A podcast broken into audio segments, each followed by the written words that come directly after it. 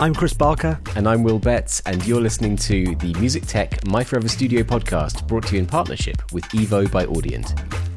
In this podcast, we speak to musicians, producers, engineers and D Js about their fantasy forever studio.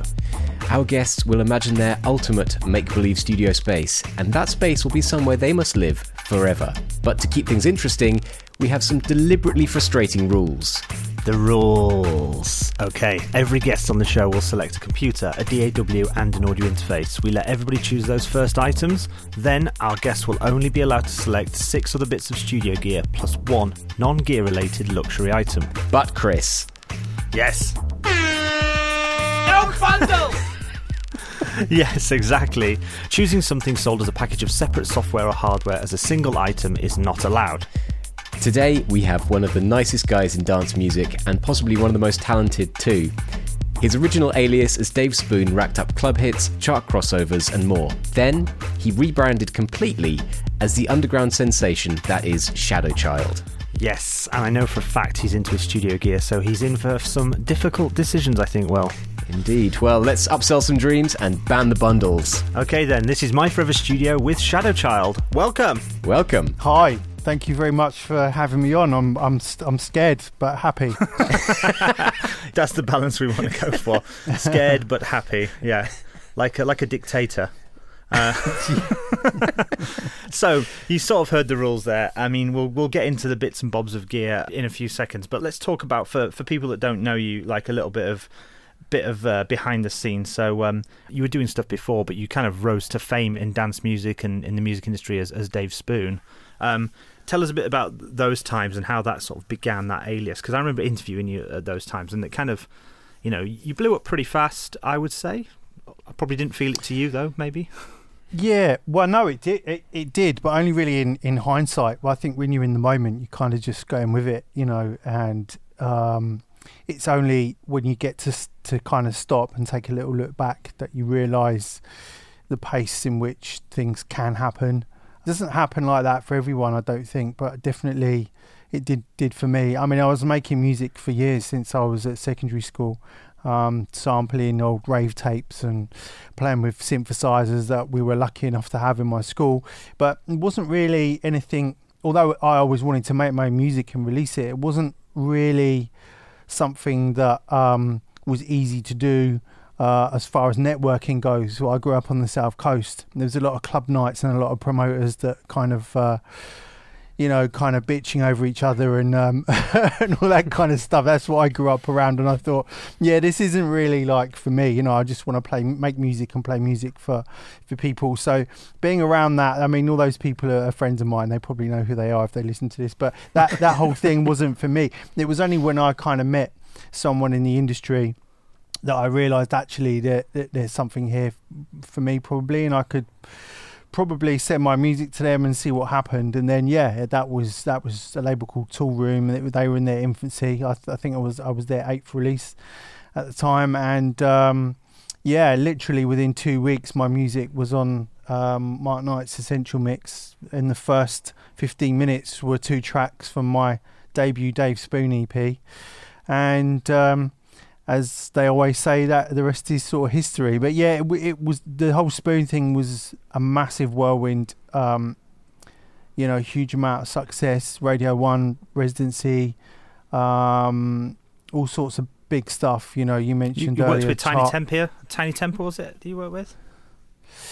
Uh, no, that was that was late with Shadow, Shadowchild. He was on a track with Katie B. Maybe we'll come on to that in a bit, but yeah, yeah. no I mean I mean the thing is, I've kind of been known equally as as a remixer as a, than just writing my own originals as well. So a lot of the remixes, especially back then in Spoon days, so Dizzy Rascal was like one of the biggest. Mm-hmm. um, and that was that went on to be the title music for Lee Nelson's show on B B C, B B C One, and, and like all sorts of stuff like that. Just the maddest underground things, the maddest kind of more overground things have, have always happened to me, and I'm extremely grateful. Because it kind of, it, I remember at the time, I mean, obviously correct me if I'm wrong, we're going back a little bit, but the Dave Spoon thing sort of got away from you a bit in terms of like what it represented musically and what you were getting interested in, right? And that's kind of how this this Shadowchild alias was born among among some other ideas. Yeah, yeah, that's fair to say. I think because I, you know, I would be on the circuit with people like Getter, um, the Swedish House Mafia before they were known, or just before they were known as the Swedish House Mafia. So individually, you know, Seb, Steve Angelo, and Axwell, we we'd all tour together.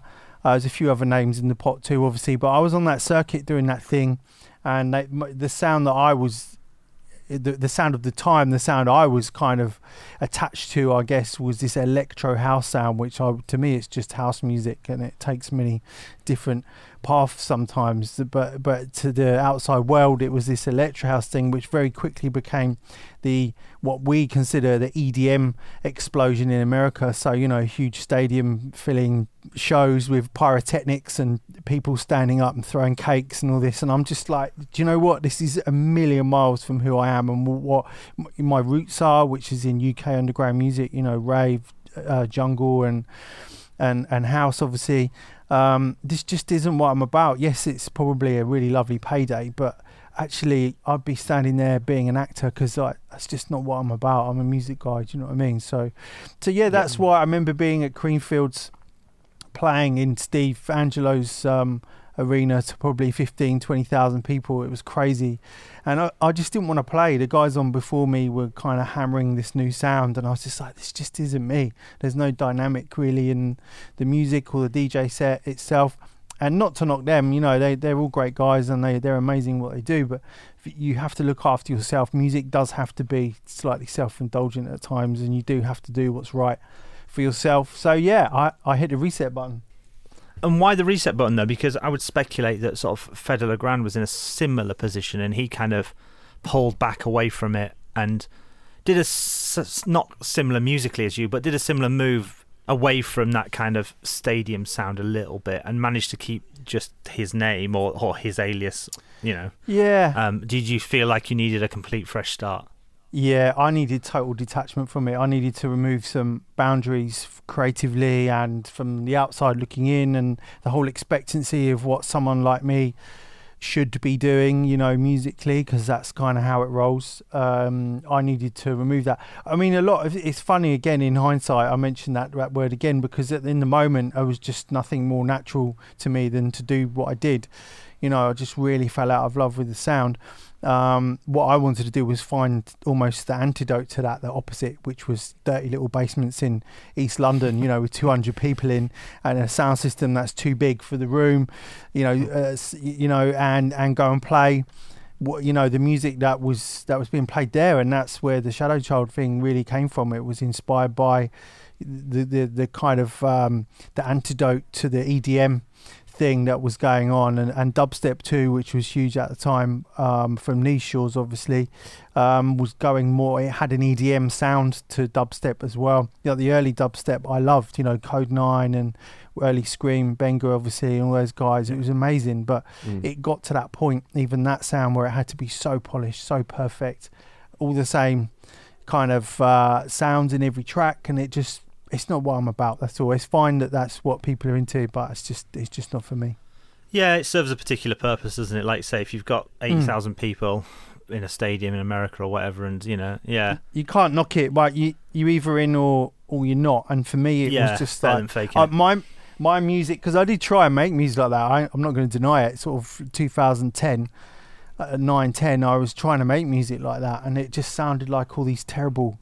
demos we were getting sent for the label at the time, and I was like, okay, this is time to to step back. I'm sorry if you were one of those people who sent us demos back then, but it's just, that's how far removed from from it. But at the same time, you're a business, you have a profile, it's a bit of a machine, and you need to kind of blend in somehow with what's going on whilst trying to maintain a level of integrity and, and character, and I just found at that time I couldn't do that anymore.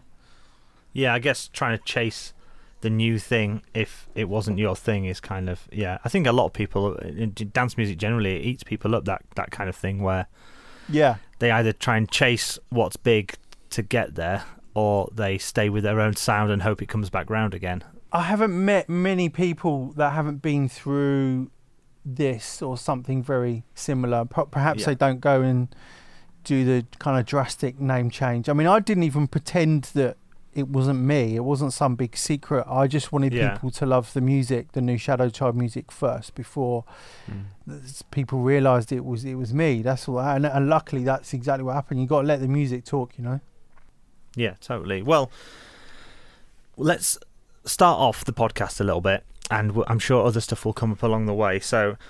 You heard the format there. We're basically building your Dream Forever studio, but we got some rules. You're only allowed six bits of kit after these first three free items. We just guessed that everybody needs these uh, few three things. We need a computer, a D A W, and an audio interface. So let's run us through those things. Like what you're going to choose computer-wise. I mean, you've, you've been through the old school, haven't you? Like Ataris and stuff, but yeah, well, I guess you're on Mac now like everybody else. Yeah, that's how I first learnt when I was a kid. You know, my school had an Atari S T and Notator, and I learnt to make music as lists, you know, lists of numbers. uh, yeah, and then moved on to Cubase on an Atari, and things started, obviously got a bit more visual, blah, blah, blah. But yeah, fast forward to now, I've gone through, I mean, I stopped making music for a while in the late nineties, mid to late nineties. I just didn't have the money to buy the kit, if I'm honest with you. It was only when Reason came around, someone tipped me off and said, you can make music just on a on a P C, you don't need anything else. And I was just like, what? And I'd been a bit detached from music making and just been running around DJing and earning a bit of money that way, uh not as a name, just a, a local guy playing clubs. But yeah, when Reason came out, you know, that was, I borrowed, I didn't even have a computer. My friend lent me a beat up old P C, like C R T monitor, and one of those kind of P C sort of looks a bit like a, an eight track digital recorder with the screen sat on top with mm-hmm. a big chunky yeah. keyboard, but it ran Reason and I could make tracks start to finish on it, and they sounded convincing. You know, that's what got me signed to, to Tool Room. So uh, eventually uh, going going through using Reason for a few years, you know. So yeah, you know, Reason's still a part of it, because this is the thing, this is going to be tricky for me, because yes. I can't survive without Reason, and Reason exists now as a plugin that I use within Ableton. So I don't know how we're going to do this. So th- th- mm. let's get to your question. But so it will be it will be a, ma- a maxed out MacBook Pro. Um, and it will it will be Ableton. Going for a laptop. Yeah, a laptop. Definitely a laptop. Yeah, yeah, yeah, yeah. Definitely a laptop. And Ableton. But I, I'm going to need Reason. And I guess that counts now as maybe something we'll mention in a minute. That's going to come out of one of your items later on. Well, we'll talk about that later on. Yeah. So, and what about your audio interface? I mean, sky's the limit here, audio interfaces. Um, so, I'm a, I mean, you must, again, you must have been a f- through a few of those. Yeah, I have. Uh, I have, but I've landed on U A D Apollo, and I love what they do. I love what they're about. I love the quality. I know there's a lot of other exciting stuff around, but um, I'm going to stick with, with Apollo. Okay, so which Apollo is that? Uh, it'll probably have to be an eight, wouldn't it? I don't know. I'm going to need some some inputs later, so it's going to have to be an eight. Okay, an eight in and out. We can an eight, we can Apollo go eight. Back as things get complicated, we so can. Don't worry about that. Right, but um, okay. Will has his finger on the on the uh, the air horn button if on the bundle buzzer. Yeah, the bundle buzzer. Yeah. But before we get into uh, the six items, then um, where on earth would you have the studio, and what would the vibe be? Oh, jeez. It's a hard one, because I take inspiration from different places, you know. um I mean, if it's somewhere I'm just going to be forever and that's where I write music, I mean, sometimes I want to yeah, be somewhere yeah. that's dead quiet, no, no one around. Um you know, sometimes I want to be in a space that's not cluttered, uh that's not that's very squeaky clean and feels like I'm there to it. Other times I want to be in a messy room, and I want to be somewhere that's got a bit of something going on in the background, or there, because it's a vibe. Sometimes there's mm. cars going. This room I'm in now is a temporary room, actually, but um, and we'll come. Maybe we'll come back to the reason why in a minute, because it's interesting that we're doing this. But anyway, um, this room is temporary, and often there's cars going by, and sometimes it'll uh, you'll you'll hear the cars, you know, and stuff. So sometimes that's cool with me, you know. It's a vibe. It's it's. I, I live in, in Cambridge in the U K. Um, you know, it's I'm li- I live fairly close to town. So it's vibrant, there's things going on, there's, you know, students everywhere and people from all over the world that come to Cambridge. So it's an interesting place to be. But there are times where I love the thought of um, going to like a lake in the middle of Canada, which is like, I've been to before actually, and it's about a six hour road trip from Montreal It's in um, oh man, what's it called? M Muskoka, Muskoka, or, or Muskoka, and literally mm-hmm. for the last two hours of the drive, you see no one, nothing, hardly any cars, and then you go down a private road for about three miles, and you end up at a lake, and it's just the lake's like a piece of glass, and it's like the most beautiful place. Uh, there might be one plane goes over a week or something, like you don't hear anything, you don't see anything. Um, you know, that, sometimes that kind of vibe is what you need for what you're doing musically as well. So it's very difficult to, to choose, but I am someone, if we come back to the basics here for me, that likes to be around uh, somewhere where I can order a, a Deliveroo or or uh, get get to a get to a pub or like whatever. So we'll, yeah. we'll we'll we'll have to say you don't have to go out into the Canadian wilderness with a crossbow and hunt your dinner. Literally, that's that's how that place was. um, yeah, so I'm going to stick with a, a, a city or at least a big town. Yeah, yeah, but where? Let's let's oh, say where? Where? Anywhere in the world. Where would you oh, put well, the studio? Amsterdam. I think Amsterdam. We nearly moved to Amsterdam a few years ago. Yeah, I absolutely love Holland. Uh, I've always had, you know, a great reception there. I played there loads over the years. Uh, we almost, when my missus and I got together a few years ago, we almost went and lived there for a little while. Uh, but life just got a bit too crazy. But um, yeah, I love Amsterdam. If Amsterdam was as far away as, as the moon, I would still love it the same. Do you know what I mean? It's just one yeah, of those, it's so one cool of those though. places. Yeah, and a, and a place again where you get that kind of, even though it's it's you know a bustling. very bustling city, it's sort of quite tranquil in places by because of all the canals and stuff. You get yeah. that kind of and the parks, you get that kind of mellowness there. The yeah, parks yeah. and um, just the people. I love Dutch people, and um, yeah, there's there's there's just a feeling. There's a feeling there. You know, there's a lot of different feelings in that city, but um, like all good. You know, but it's um, yeah, definitely Amsterdam. If you're asking me for a city, yeah. So we're thinking what, a townhouse in Amsterdam. By a canal. Yeah, townhouse. I definitely studio at, at home. Yeah. You know, I've had studios away from my house before, but I love having a studio at home now. I can just stroll in when I want. So, yeah. Nice. Okay, we've got that locked in, Will. Yep, we got it. Good choice. Okay. Nothing illegal in there. That's all allowed, yeah? Well, everything's legal in Amsterdam. Yeah. We'll get to the, the illegal bonus Amsterdam li items later. Um. So let's uh, let's let's talk about your your first uh, out of your six items for the studio. I mean, so so far in the studio in Amsterdam, you've got your, your Universal Audio Interface, you've got Ableton, and you've got your maxed out MacBook. Um, so what's the first item going to be? Well, I'm going to need something that's going to be a controller keyboard, obviously, but because I'm limited on items here, I want that keyboard to be a synth as well. So mm-hmm. I'm looking He's around the it, room Will. here mm-hmm. and wondering what I would use that's here. And I, I actually, I'm not, I'm not sure I would use any of these synths as a controller. What I would probably do, because I'm a fan of um, the Peak, Novation Peak, is probably get the Summit. And mm. then I've got a Peak and a controlled keyboard in in one. Yeah, that's yeah. a popular choice, that one. Uh, more popular than we ever thought, actually, on the podcast. It's a good it's a good choice. They've just done such a great job with the Peak. I've not actually had my hands on the Summit, believe it or not. All that kind of happened during lockdown, um, and I just haven't seen even seen one in the flesh, I don't think. But I've got a Peak, um, and I love it. I just think it, for a new piece of kit, they've just done such a great job of it, and it just kind of does everything you want. Is it like a flagship model of that Summit? Is it sixteen? There's just one. There's just the Summit. That is the one. Oh, okay. Yeah. yeah. That's the yeah, flagship. Yeah. Okay. What are you using it for then? What am I using it for? Mm. Um, some of the arpeggios, some of the wavetable stuff is interesting. I don't dive deep into wavetable personally, but um, mm. I, I love, I normally build from, from presets. I normally head to a preset and then build from there. Unless it's mm. normal subtractive sort of synthesis, I'll build from nothing. But with, with, um, with the Peak, yeah, I love that about it. Not, don't really use the onboard effects, but occasionally they're, they're useful. But the arpeggios and stuff are interesting on there. Um, the filter's pretty mad. Yeah, I just like it. It just feels like solid. It feels like you can go there and get something exciting out of it, you know. As as a side question to that, as we, we just saw you, for those listening, uh, obviously don't have the privilege of seeing you on Zoom like we do, but um, looking around the room there, I've got a decent amount of synths and kit. Um, if you could only take one of them out in some kind of awful end of the world situation where you could rescue one, which one would you take out of your studio and why?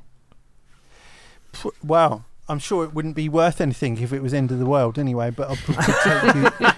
I wasn't talking to sell, but like as any, well, I mean, for any other, it could be for worse stuff, or I mean, you could trade it for, for tins of beans maybe in the zombie apocalypse.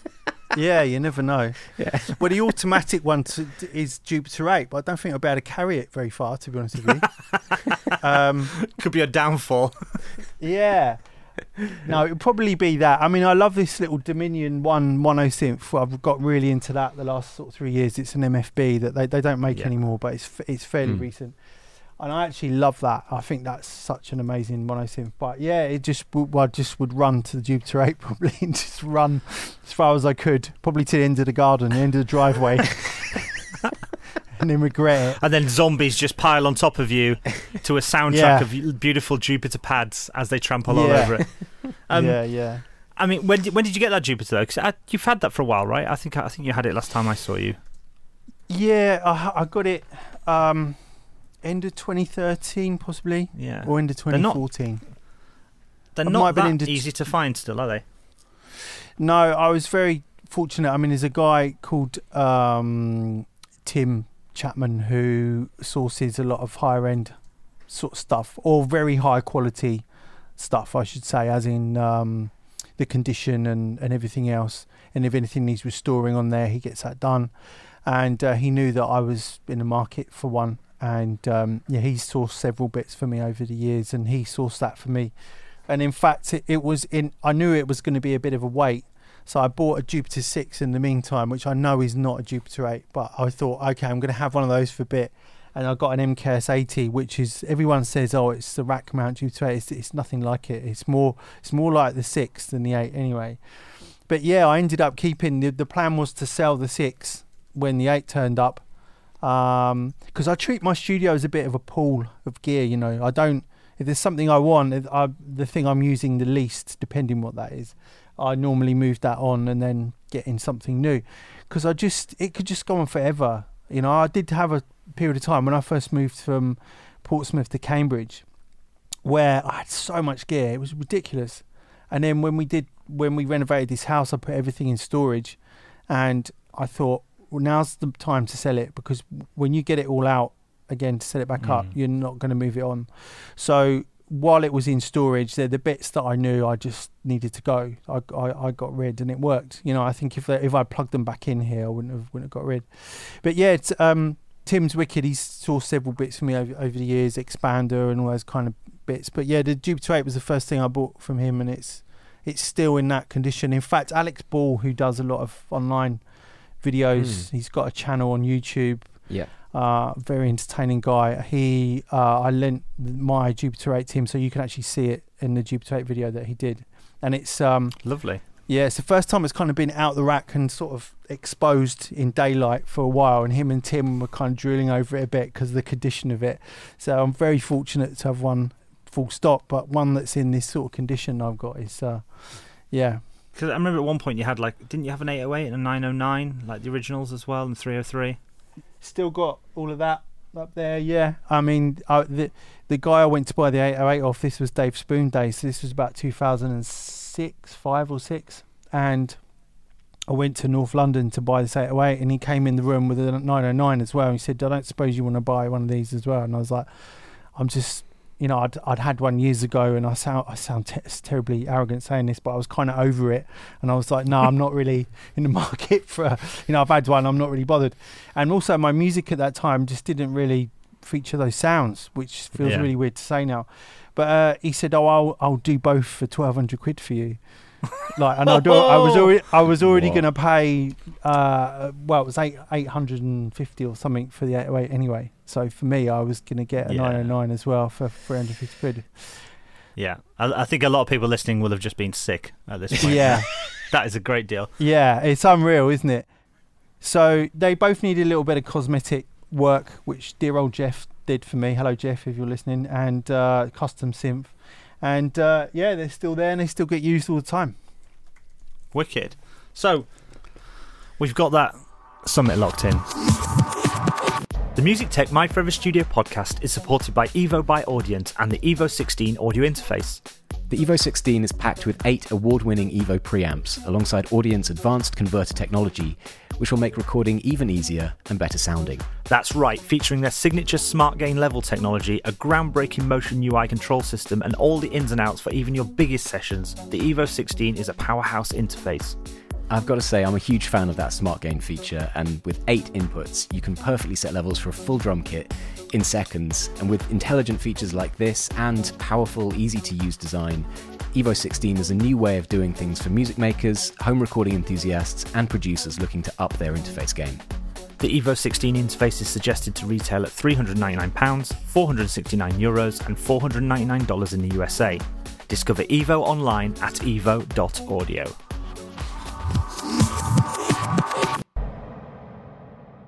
Now it's time for item number two. Oh, well, you just talked about the nine oh nine. I mean, it's it's so the way I start making music now is is I start jamming.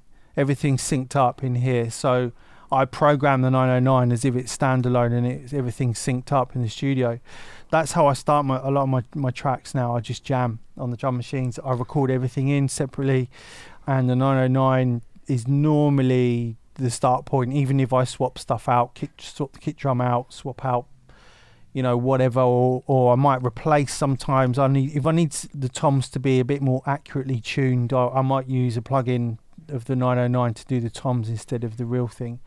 Uh, also, they're a bit noisy on mine. So when you're jamming, are you jamming with the internal sequencers? I don't know. I send MIDI from Ableton to a little sync box that starts okay. all the machines at the same time. So that makes it easier to replace stuff and that. Yeah. yeah, I've just got a little multi-clock box which sets all the sync boxes off up there, and yeah, I just I program as if I'm just doing everything internally and then drop it all into Ableton, and it, it's actually really good for helping you to commit to things early on rather than just, you know, jamming for like an hour and then going, oh god, what did I start with? I can't remember now. It sounded pretty good. Mm. I normally record sixteen to thirty-two bars of whatever I'm doing, separate everything out, and then use those as if they're remixed parts, if you think about it like that. Yeah, or like a, or a sample pack or something like that. Yeah, yeah, you just commit. And obviously with analog sound, it, everything's going to be different each time you hear a note.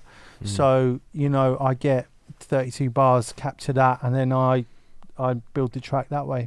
So the nine oh nine definitely, definitely, because it just, it's a source of so much inspiration for a lot of people, but definitely for me, even though I come from a kind of jungle rave background, w- which was more breakbeat led, um, I still find the way that that machine works just so unique. You know, it's so unique, and it's, um, can't do without it. Interesting point as well, what you made about every note sounding different coming out of the machines, because I think a lot of people forget that when they get like a nine oh nine sample pack or an eight oh eight or any drum machine sample pack, that they've got like a one shot of a open hi-hat or a yeah. hat, mm. and don't understand why when they line those up, you know, even this is even excluding the sequencer and the cables and everything else that goes into it, but even just the way it mm. fires out individual sound. For me, you don't need loads of hardware to make music now, we all know that, but for me it's just where I come from, and it gets me excited in studio. There's a unique sound to it, as we just said.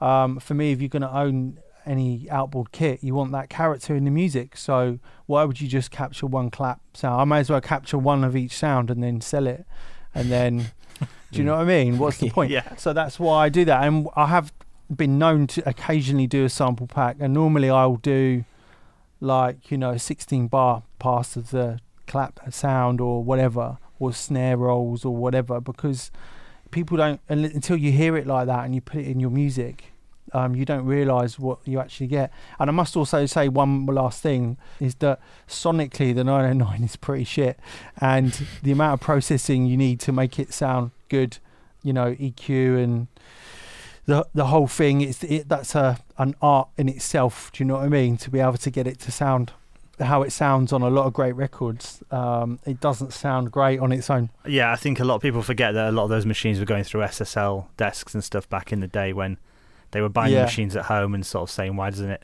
it sort of sounds like a record, but not, it doesn't sound as, as good as that really simple pop record. Exactly. But yeah. What are those things that you're doing immediately when, you, when you're producing the nine oh nine?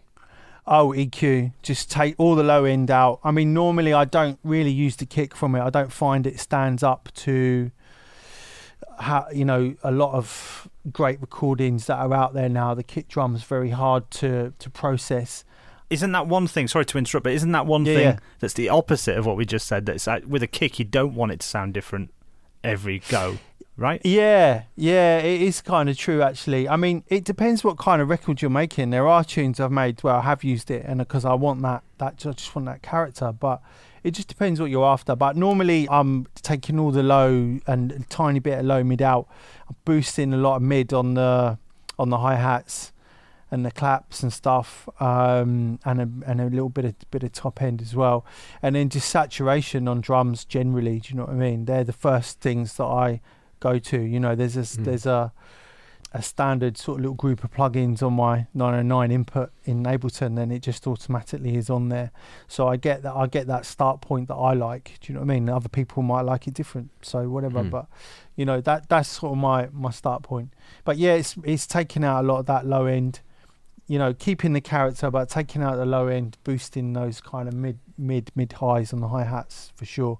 Normally with quite a spike, not too much of a curve, but more of a spike on it, p- picking out frequency. You know, uh, just gives it that feel. Cool, good tip. So we've got that locked in. Will, the nine oh nine? The nine oh nine, yeah, very good. So let's get on to item number three. It's hard, man. This. You know, sometimes um, I want something very basic.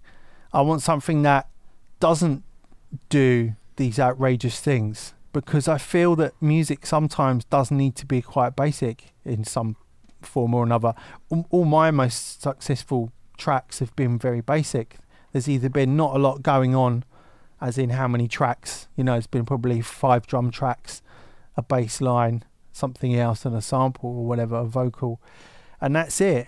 Uh, whereas, you know, I don't know, sometimes, I mean, you can you can have as many tracks as you like in your in your sequencer anyway, but that's just, I find that that's the simple things help me.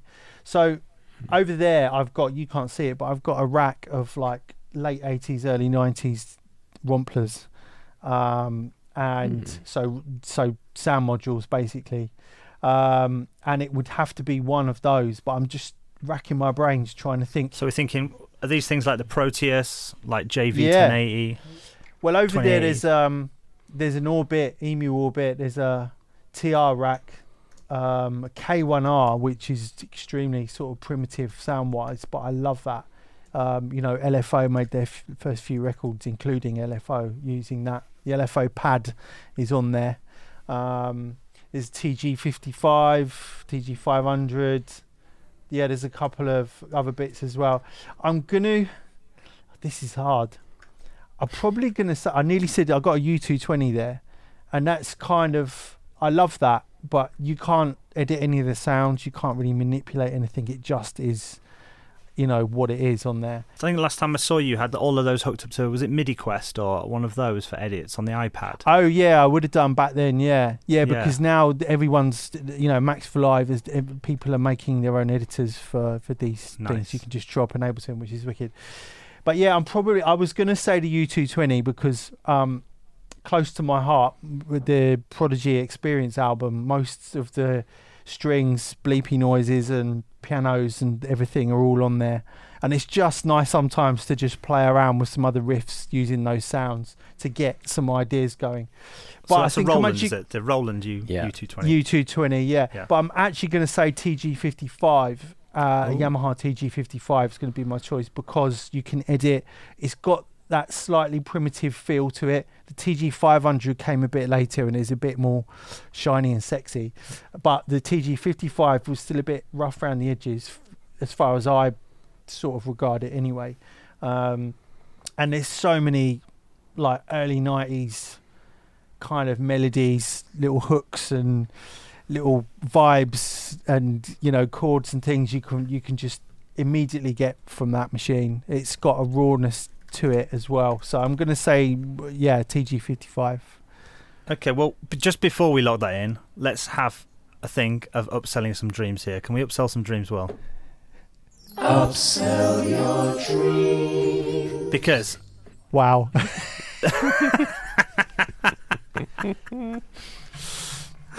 uh, so so far you've kind of been looking around your own studio, but is there anything in that in that rack of nineties gear that you don't have? I mean, this is my forever studio. You can go outside mm. of your own room. You know, if you we can upsell yeah. to to something you don't have. If you've something you've always wanted, you can put it in the forever studio. We're just trying to upsell dreams here, but don't mm. feel obliged. Probably not. Probably not something that you would find rack mounted from the late eighties, early nineties. I don't think, because I've got a System one hundred M here. I mean, does this have to go with the kit that I'm the the six, or can it just be your? This is a, a little annex of this whole situation. Well, we're not letting you choose anything. Uh, th this will count towards your six if you choose some gear, but mm. um, we can mix it up, and it doesn't have to make sense. It can just be six of your favourite stuff, you know. Okay. Well, I didn't know if I was going to choose the one hundred M for this or not, but what I would love that I don't have is the sequencer that goes with that, because they're bloody hard to get hold of now. The original one hundred M, I can't remember the module number now.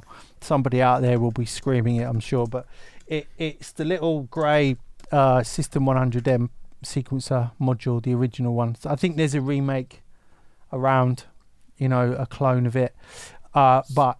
I would love one of those. Which one? It's the M one eighty-five, by the looks of things. Can there you right? go. Wow, he's he's yeah. he's he's on it. He's like this dude on that's on on Pointless that sits at the desk. And sort of feed. What's his What's his name? Stato. Yeah, or a Stato. Yeah, yeah, yeah. yeah. That's I like me. That. Yeah, I always think of Stato. Yeah. um, Sorry. Well, but Will, this this hasn't come up before. But I mean, System one hundred, is that a bundle? It feels like a bundle. It's, uh, look, because uh, it's a known system. We've allowed things like the big Moog System fifty-five. fifty-five. Yeah, so I yeah. think this falls into that category of like people know what it is. Well, you like, can buy this as a, you could buy it as a complete set, but you uh, you know your rules better than me. But I was I'm likely to put that in as one of my six. Okay. And if there's this this extra thing that you've just mentioned to me, then then it'd probably be the sequencer that goes with it. Nothing, none of this is extra. You can just have any gear you want. That's the whole point.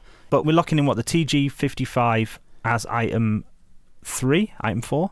It's, that's, that's the third one, yeah. So we're now that that's third. Third is T G fifty-five, and the fourth would be the Roland System one hundred M. Yeah. Okay. Right. Okay. Yeah. With the sequencer. Okay. Well, if I'm allowed the sequencer that I don't own. yeah, yeah. Oh no, you, yeah, you're allowed anything. You can, you're you don't allowed own. anything that you don't own. Yeah, yeah, yeah. That's all right then. That's all right. You can have whatever you want. So th dream big. Mm. You know. But if you want to revisit now, you know this this new angle. No, no, no. We're good. We're good. We're okay. good.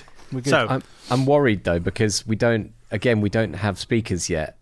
Oh, I was going to try and get to the end without no, him no, realising that. Well, we can, I've already realised that. I'm like, when are the when you said about the initial three, I was thinking, hang on, that's got to be speakers, surely, as well. But anyway, no. But I just, oh, I really wanted a studio with a System one hundred M, a Jupiter eight, a nine oh nine, and the no way of hearing any of it.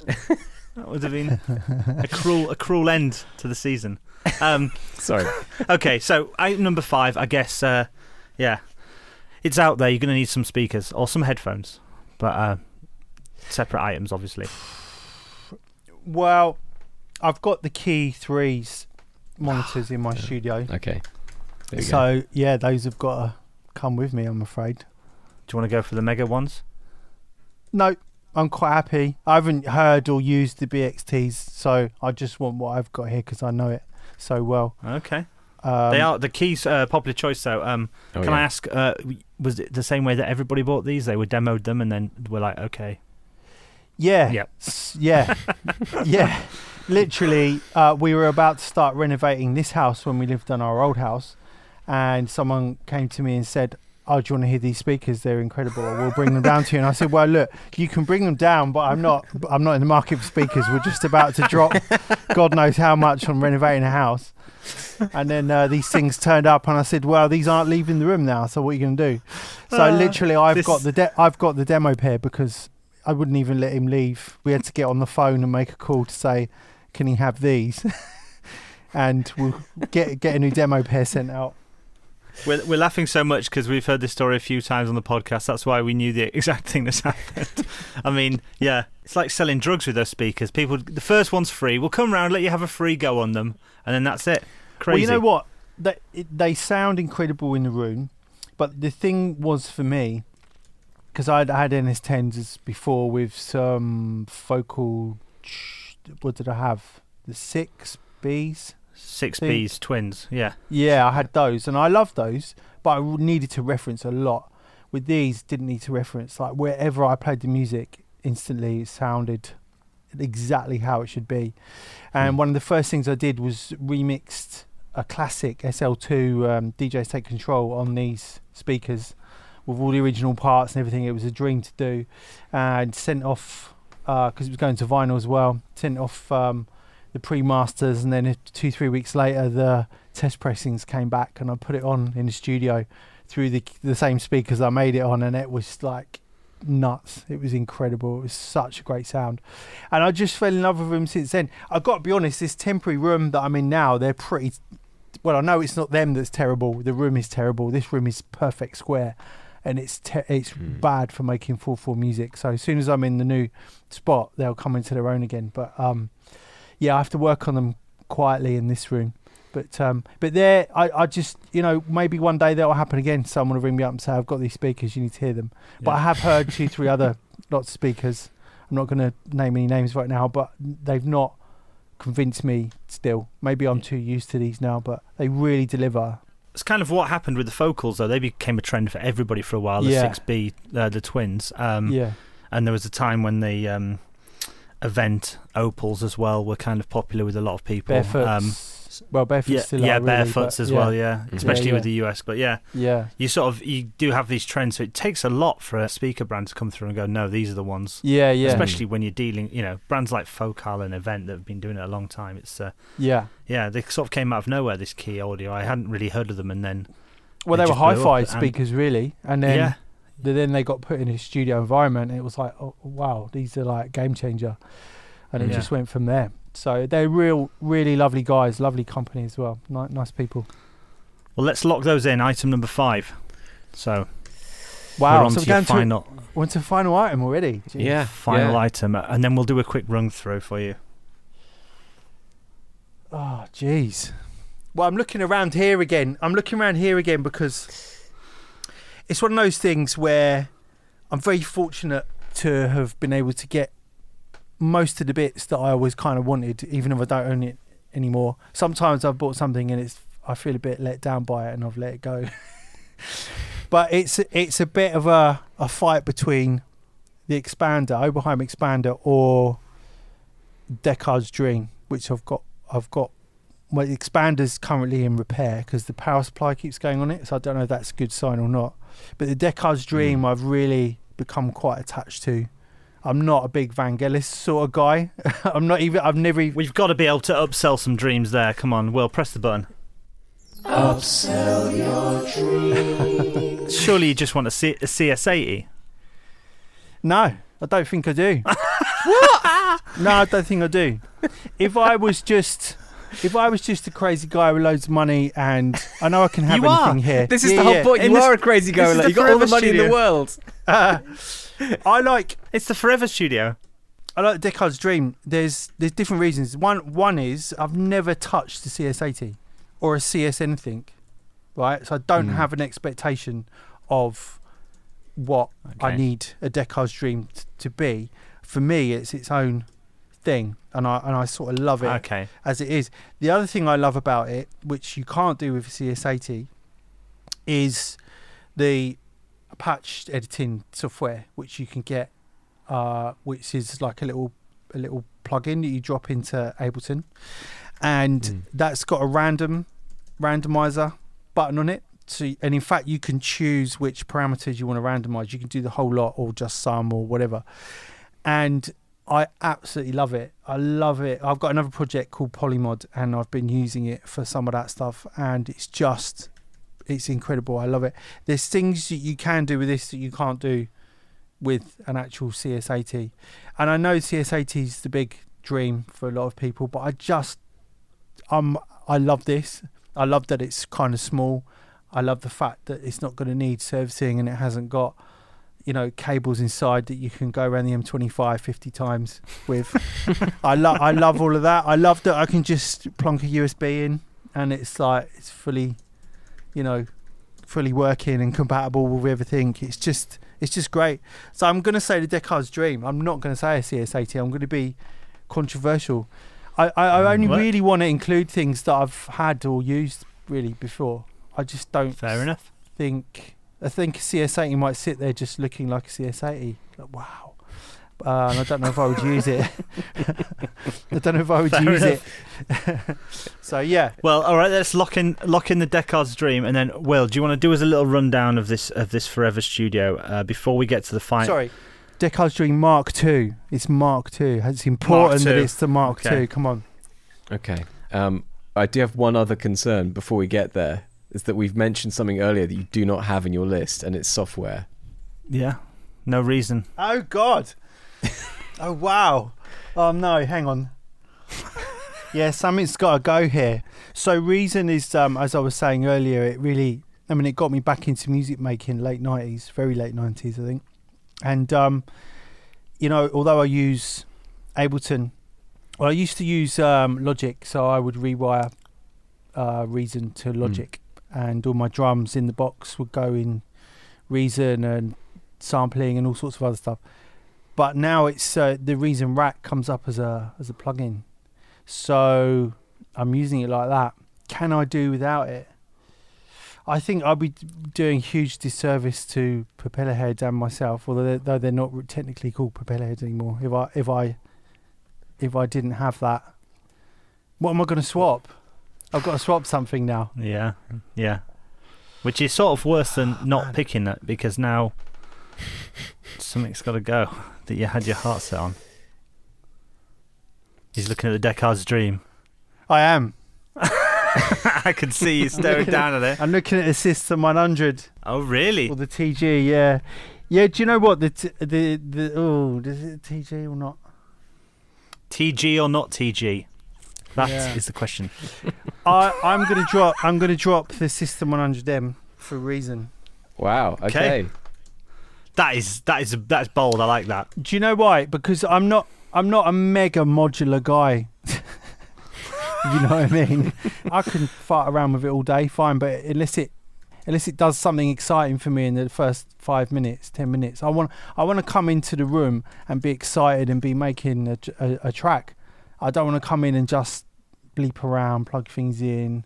Oh, that cable's not long enough. Oh, um, you know, and find mm. people that do, all good. But like, it's not really how my brain goes. So there's some monosynth type stuff that you can do on that that I could do on either the Deckard's Dream or, or Jupiter eight. Anyway, so so that uh, System one hundred essentially was going was going to be going to be doing exactly what you said the C S eighty would be doing, which is just sitting there looking like a System one hundred. Sitting looking pretty with wires. Yeah. With wires. Yeah. No, look, I would use that way more than I would use a C S eighty, like for sure. Okay. I, lo- I love it. I do love it, but I would I can't not have Reason. And I want, and I'm not swapping T G fifty-five because it brings sonically brings something completely different. It brings different ideas. It brings. Um, Yeah, it brings something that inspires me musically, you know, so. Excellent. All right, then. Will, run us down what we're doing. The Shadowchild My Forever Studio. Let's have a listen. We're in a townhouse with a home studio in Amsterdam, overlooking a canal and near a park. Your computer is a maxed-out MacBook Pro. Your interface is a Universal Audio X eight P. Your D A W is Ableton Live eleven Suite. And for your six items... Your first synth is the Novation Summit. Your drum machine, second item, a Roland T R nine oh nine. For your very particular sounds, the Yamaha T G fifty-five. Then for your one piece of software, you've gone for Reason. For monitoring, you're using the Key three monitors. And your final choice, item number six, is the Black Corporation Deckard's Dream Mark two. How does that work? Sounds pretty good, actually. It does. Did we lose a Jupiter eight in there somewhere? I've, was that not? I think because we talked about it in depth there, I thought it was in, but it's not, is it? That wasn't there. That that was just that yeah. was just my question about something you'd save from the room in the zombie apocalypse. Oh uh, man, so you throw threw me you off. Now. Yeah, sorry. Well, do you want to switch it out? Do you want to do a last minute switch up?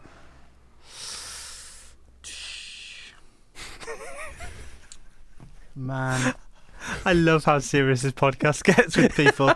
Oh, so, the Solwax one was my well, favourite for how seriously they took it. Yeah, right. Yeah, I need to listen to that. I haven't heard that one yet. You'd love the Solwax one where they get really argumentative about what they have. Do you know what I'm going to do? What? I'm going to have to do it. I'm going to have to swap the Summit for the Jupiter eight. Ooh. And use Jupiter eight as a controller keyboard. It, it ha- if it's my one, it's got the Encore MIDI on it, so I could just... Oh, is that a velocity sensitivity and everything like that on it as well? I don't know if it does. I don't use it that way round, so I don't know if it does velocity, but we'll pre- we'll pretend that it will do the job. Sorry, Mister Encore. Figure that out when you come to it. If not, you're going to have to do a lot of post-programming. Fine. Yeah, yeah. Sorry, Summit. Uh, who needs velocity in dance music anyway? It's fine. Yeah. one twenty-seven, yeah, just, bang, bang it yeah, out. Yeah, yeah, yeah, yeah. yeah. So that locks in your forever studio. Now we talk about a luxury item for the studio to wrap things up. So is there anything that you've always had in the studio over the years that isn't a, a piece of gear that's always been in the studio? Or is there something that you'd always love in the studio? Sky's the limit thinking. Feel free to get ridiculous as well. I'm trying to think of something that... I mean, this is the thing. I could can can I say can I say the record collection, which isn't that big anymore, or is that is that mm. many luxury items? I think that's allowed. It's not really a bundle for music making, is it? No, I think it's allowed. I think it's allowed. Yeah. Why? But the thing is, I would need a turntable as well, wouldn't I? And um, mm. yeah, you don't have one of those. You'd have to use a needle and a bit of paper. Up. One of. Spinning yeah, on your one, finger. One of those. One of those uh, camper vans that goes around. Yeah. Um. Because I find that my record collection, even though it's very small compared to what it used to be before we moved, I got rid of like eighty percent of it. Um, having that that music around that inspire, has inspired me over the years so much. Not just new music, but old music. It, it just it's in the room with me, and it feels like it's part of feels like it's part of it. So if it means I have to go without a turntable, though, that's a shame. But at least it feels like the music is here with me. Well, let's uh, let's talk about quickly bef- before we go. Um, mm. How was it like slimming eighty percent of your record collection down? How, what what made the twenty percent and why? Oh, it's a bit like your podcast here, isn't it? It's the same kind of thing, really. Apart yeah. from I didn't do it on a podcast. Uh, it was difficult. I just thought, do you know what? I'm not moving. You've probably heard this from time and time again from lots of D Js. I'm not moving all of that again, sort of yeah. thing. And I was moving up to Cambridge from the South Coast, and I just thought, you know, this is the moment to kind of move a lot of this stuff on. So I've kept stuff that is, has I have a real attachment to, like a real memory of specific things, either a time that I played it, or a time that I first heard it, or it's in, it, or maybe it's something that inspired me to write a certain record that I've made myself, or I don't know. I've kind of kept those. I've also bought a lot of stuff that I didn't have since I've moved here. So probably, you know, another two hundred records have come from Discogs and whatever, things I, that I didn't own, because I got into this when I was very young, and I, I had a lot of rave tapes, but I didn't know what a lot of the tracks were on those tapes, sort of nineteen ninety, nineteen ninety-one. I was I was only fourteen, you know, so it's not like now where you can just Shazam it and everything's there. Even the most yeah. underground music is there. It, it was real, like you just didn't know what a lot of this music was. So over the years, I've obviously discovered what those tracks were and had to buy them. They're a part of my story, so so yeah, there's stuff that's been added to as well. Did you keep records that just that were sentimental then, or was there stuff you kept because of rarity, or or were you kind of unscrupulous, just getting rid of, didn't, didn't care if they were rare? A few bits that are rare, but they're, they're, they're mostly attached to memories for me. They're attached to things. Occasionally I might play them. Sometimes I'm not a big fan of doing uh, live stream D J sets. I did a few in lockdown, and I got asked to guest on other people's and whatever, and that's fine. But um, yeah, I have played for the novelty on a live stream. It's a bit boring looking at someone pressing buttons on a C D J, so I always tend to play vinyl. So yeah, a lot of the what I've got left has been played quite a bit in the last two two and a half years. But um, but yeah, it's all attached to memories, really, for me. Um, I think that's what music should be. You know, I've got Spotify like most people have, but my my playlists are memories. They're not, oh, the Stones or whatever. They're like the youth club jukebox from when I was like twelve. Yeah, I, just yeah, rem- yeah. I remember all the tracks that were on the youth club jukebox, you know, actual records as well on there. you know, I remember that, and I've just put that playlist together. I, I I used to love the I T V chart show as well on a Saturday morning. I used to love that religiously, especially when the dance chart came on, sort of ninety-one. Yeah. It was just amazing. I learned so much as a fourteen-year-old from that. So there's a playlist of I T V chart show. That's how I do things by memory now. It's important to me because that really is what music is, isn't it? You know, it's um it's attached to something, and uh, it's the same with these with these records. Awesome. Well, Will, let's lock in the records as the luxury item, and that locked. Concludes the Shadowchild My Forever Studio. Thank you so much. Woo! Thank you. Thank you. Well, Will, big thanks again to Simon slash Dave Spoon slash Shadowchild.